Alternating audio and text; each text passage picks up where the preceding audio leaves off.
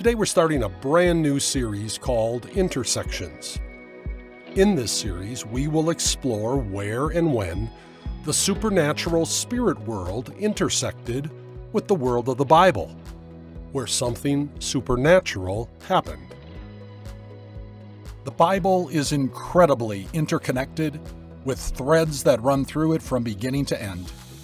In this podcast, I will uncover these threads help you dig deeper into God's truth, and inspire you to live your life with greater confidence and joy.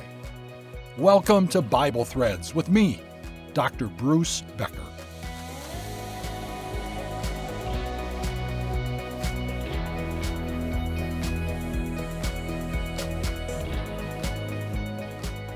From Genesis to Revelation, we'll uncover more than 200 specific occurrences where something supernatural happened. And these 200 occurrences don't include the hundreds of times the Lord God spoke to his prophets and leaders, or the dozens of supernatural occurrences found within the visions of the Bible. Visions that were experienced by such people as the patriarch Jacob, the prophets Daniel and Ezekiel, the apostle John in the New Testament book of Revelation, among others.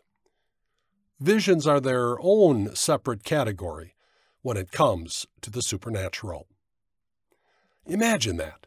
On the pages of Scripture, there are more than 200 occurrences of the supernatural spirit world intersecting with the world of the Bible with something supernatural happening.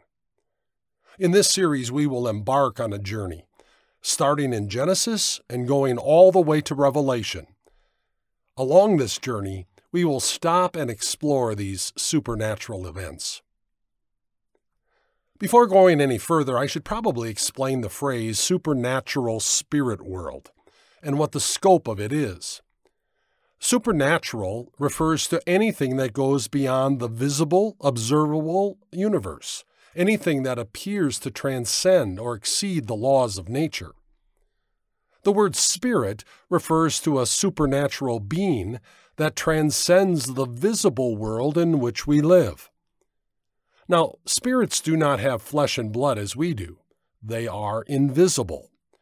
They live in another dimension of God's creation. Look at it this way we refer to our world as being three dimensional. With the supernatural spirits, they appear to live in a fourth dimension one that exists all around us, but one that we cannot see. The only time the people of the Bible saw these spirits is when they showed up in their three dimensional world. In other words, when they intersected the world of the Bible. Now, that's why the title of this series is called Intersections. There are three categories of spirits in the Bible. Originally, there were only two First, there is God Himself, who revealed Himself on the opening pages of the Bible.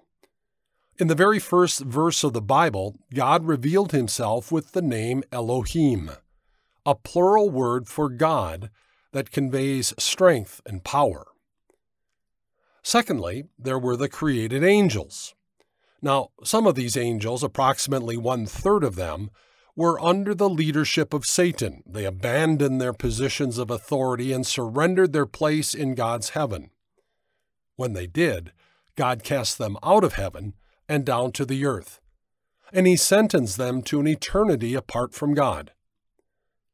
The supernatural spirits that show up in the world of the Bible are, first and foremost, the Lord God Himself, secondly, the holy angels, and the fewest times, Satan and his evil band of demons. Sometimes people, even Christians, express the idea that God seems so distant from what's going on in our world. They often ask questions like, Why does God allow evil to exist? Why does God allow illness and tragedy and natural disasters? Doesn't He care? One of the key takeaways that I hope you have from this podcast series is that God cares deeply about His people and His creation. From what we're going to observe on our journey through the Bible is that God showed up often and in a big way because He cared, and because he loved his people.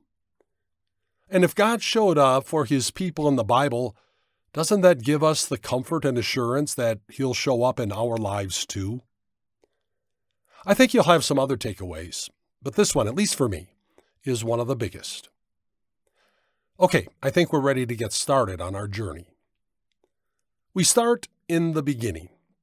That's the way the Bible begins. Genesis 1, verse 1 In the beginning. This suggests that before the beginning, there was only God and only eternity.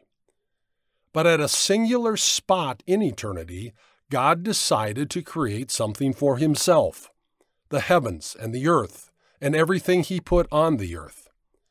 Everything God created, he created for himself and for his glory.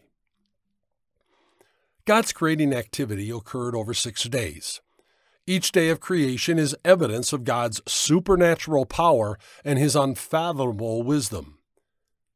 Day 1 God created the heavens, the vast universe, and specifically planet Earth, in its initial state. Only God knows why, but He didn't create a finished product on day one. He simply assembled all of the building materials for His creation things like matter, space, energy, and time. At the end of day one, the universe was shapeless and empty of anything living. The earth was dark, and a fluid mass covered everything. So, on day one, God also created light and separated the darkness from the light, resulting in a light period and a dark period for each day. Now, God regulated this through the rotation of the earth on its axis, giving us day and night. Note also that God created the substance of light before he ever created the source of light as we know it.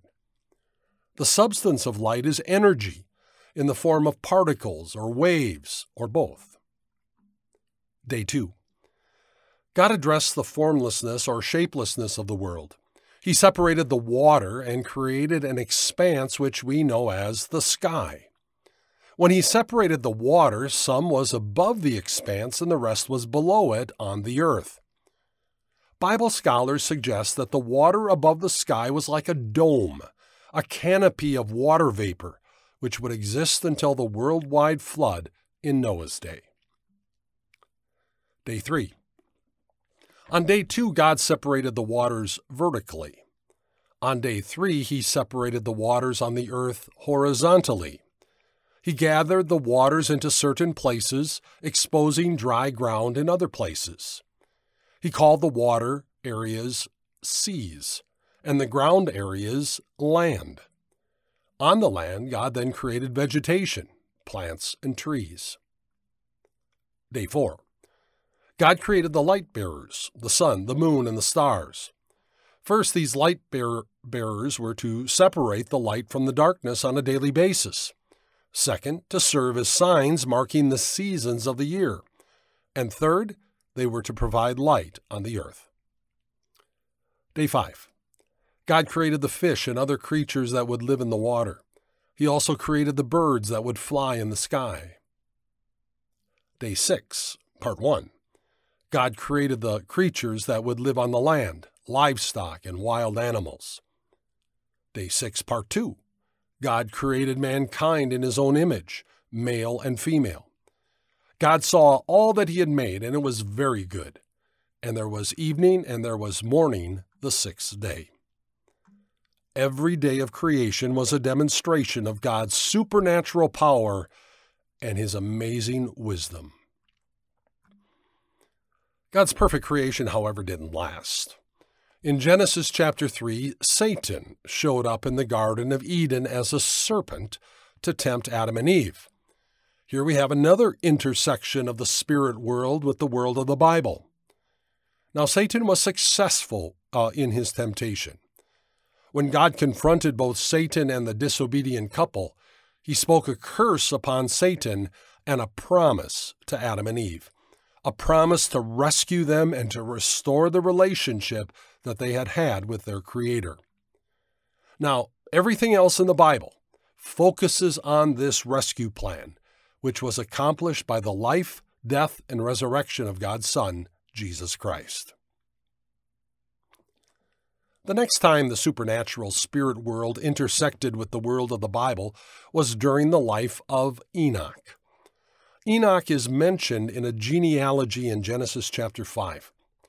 When Enoch had lived 65 years, he became the father of Methuselah.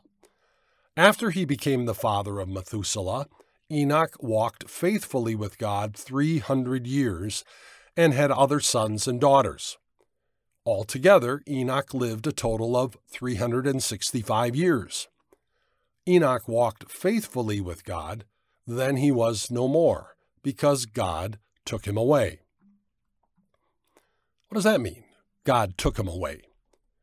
The answer to that is found in the book of Hebrews. By faith, Enoch was taken from this life, so that he did not experience death. He could not be found because God had taken him away. For before he was taken, he was commended as one who pleased God. And without faith, it is impossible to please God, because anyone who comes to him must believe that he exists and that he rewards those who earnestly seek him. Enoch was one of two Old Testament people who didn't have to experience physical death. We'll meet the other person in a future episode. Next on our journey, we meet Noah, a man with whom God found favor. Noah lived 10 generations after Adam and Eve. By this time, the world had become so corrupt and filled with violence that God decided to destroy it, all except for faithful Noah and his family. The destruction would come as the result of a worldwide flood. Yet, God gave a 120 year grace period to the violent, unbelieving world that they might repent. God then instructed Noah to build an ark, which he did during that time of grace. When the 120 years had expired, God directed Noah to gather select animals into the ark along with his family. In an extraordinary supernatural event, the rains came and flooded the earth, water both from the canopy above the sky and the waters from deep inside the earth. Did you know that from the day Noah entered the ark until the day he exited it, Noah and his family spent over a year in the ark? Once Noah could leave the ark to stand on dry land, God promised Noah that he would never again destroy all living creatures through a flood. He also promised that as long as the earth endures, seed time and harvest, cold and heat, summer and winter, day and night, will never cease. And God's final directive to Noah and his sons was that they were to increase in number and fill the whole earth. In the succeeding generations, the world once again became populated. Although Noah's descendants increased in number, they were reluctant to fill the whole earth, something the Lord God wanted them to do. They started spreading eastward, but stopped at the plain of Shinar. The plain of Shinar was located in what would become northern Babylon, west of the Tigris River. Today, it would be the country of Iraq. Instead of spreading to the ends of the earth, they desired to stay together and build a great name for themselves. They built a city and a huge tower to themselves, to their own glory, and for their own reputation. God was not pleased, so he intervened. He was not about to let these people focus on their own glory, so he once again stepped into the world of the Bible and did something supernatural. The Lord God said, Let us go down and confuse their language so they will not understand each other. Because the peoples desire to be great and because they shared one language, God supernaturally, miraculously confused their language. The place became known as Babel, a word referring to the confusion of languages. It's similar to our word babble. Because the people could now not understand each other, they did scatter to the ends of the earth. Secular historians explain the more than 5,000 languages in the world today as the result of mankind's ingenuity. Bible readers know the real reason the sinful, prideful human heart, and the Lord God's response of judgment upon it. Beginning with Genesis chapter 12, we come to the time of the patriarchs Abraham, Isaac, and Jacob. In the next few chapters, there are numerous intersections of the spirit world with the world of the patriarchs. Genesis chapter 12 begins with the Lord God coming to Abram. God would later change his name to Abraham. He came to Abram with a promise that he would become a great nation, that he would be a blessing to many, and that all peoples on the earth would be blessed through his descendants, specifically the promised Messiah, the promised Christ. The Lord God would repeat this promise multiple times to Abram. God also showed Abram the land of Canaan and promised that his descendants would inherit that land. While living in the southern part of Canaan, a severe famine caused Abram and his wife Sarai, later to be given the name Sarah, to flee for a while to Egypt. It was in Egypt that we encounter the next intersection. Before arriving in Egypt, Abram told Sarai, I know what a beautiful woman you are. When the Egyptians see you, they will say, This is his wife. Then they will kill me, but will let you live. Say you are my sister, so that I will be treated well for your sake, and my life will be spared because of you. Abram was right about getting treated well by the Egyptians, but I'm not sure he anticipated Sarai being taken to the harem in Pharaoh's palace. Now what? What in the world is Abram going to do to get his wife back? Well, the Lord God stepped into the situation and inflicted serious diseases on Pharaoh and his household because of what had happened to Sarai. When Pharaoh learned that Sarai was Abram's wife, he summoned Abram and said to him, What are you doing to me, man? Why did you say she was your sister so that I took her to be my wife?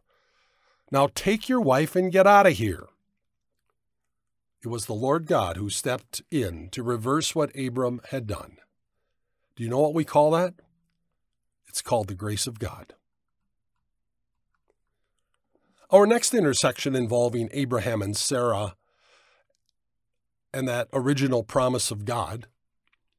Recall the Lord God's promise to Abraham that he would have many descendants. Well, the Lord comes to Abraham with a name change for Sarai, and she would now have the name Sarah. And with the name change came the promise that she would give birth to a son, even at the age of 90. Shortly after this encounter, the Lord God and two of his angels showed up at Abraham's encampment near the great trees of Mamre, near the town of Hebron in southern Canaan. Abraham invited the three visitors to stay. He told Sarah, Bake some bread, and he went and selected out of his herds a young calf. Abraham gave it to a servant and told him to prepare it. When it was prepared, Abraham sat down with the three visitors and ate the meal together. Have you ever really thought about what happened on this day? Picture it.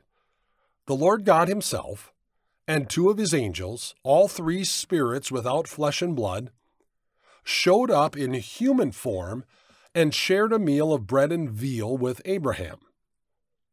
Just ponder that for a moment. Supernatural spirits showing up in Abraham's world as though they were human visitors. Then the Lord God said, I will surely return to you about this time next year, and Sarah your wife will have a son. Abraham's 90 year old wife Sarah was going to have a baby. She was unable to conceive a child her entire life, but now that she's 90, she's going to give birth to a son. What a supernatural event. When it was time for the three visitors to leave, Abraham walked with them for a while. They were headed toward the cities of Sodom and Gomorrah. The Lord God told Abraham that the sin of Sodom and Gomorrah was grievous, that he was going to bring judgment on those cities. The Lord shared this with Abraham for two reasons. Whenever the Lord God invaded human history to bring judgment on a person or a group of people, it's because God cannot tolerate unbelief. God punishes those who reject him, who live a life of violence and hatred. Abraham needed to understand that. Secondly, this gave Abraham the opportunity to plead for the believers who were still living in those cities, one of whom was Lot and his family. The two angels continued on to the city of Sodom, but the Lord God stayed with Abraham. Abraham asked the Lord, Will you sweep away the righteous with the wicked? What if there are fifty righteous people? The Lord said, If I find fifty righteous people in the city of Sodom, I will spare the whole place for their sake. Then Abraham lowered the number repeatedly. What if there's 45, 40, 30, 20? And finally, what if there are only 10 righteous found there? The Lord answered, For the sake of 10, I will not destroy it. Meanwhile, when the two angels arrived in Sodom, Lot was sitting in the gateway of the city. He invited the two strangers to spend the night at his house. After Lot persisted, the two strangers agreed. But it didn't take long before the men of the city came pounding on Lot's door and wanted Lot to send his two visitors outside so that they could have sex with the men. Long story short, the men of the city rushed toward the door to break it down.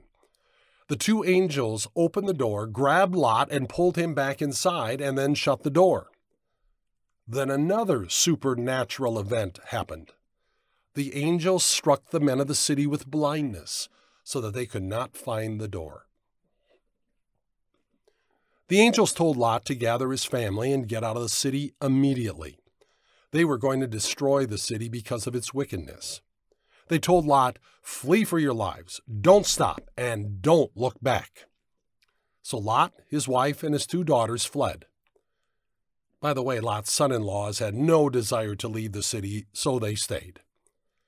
And then the destruction of Sodom and the surrounding area began. Burning sulfur rained down from heaven, destroying the cities and all of the vegetation in the region. Sadly, Lot's wife stopped to look back at the destruction happening, and she became a pillar of salt.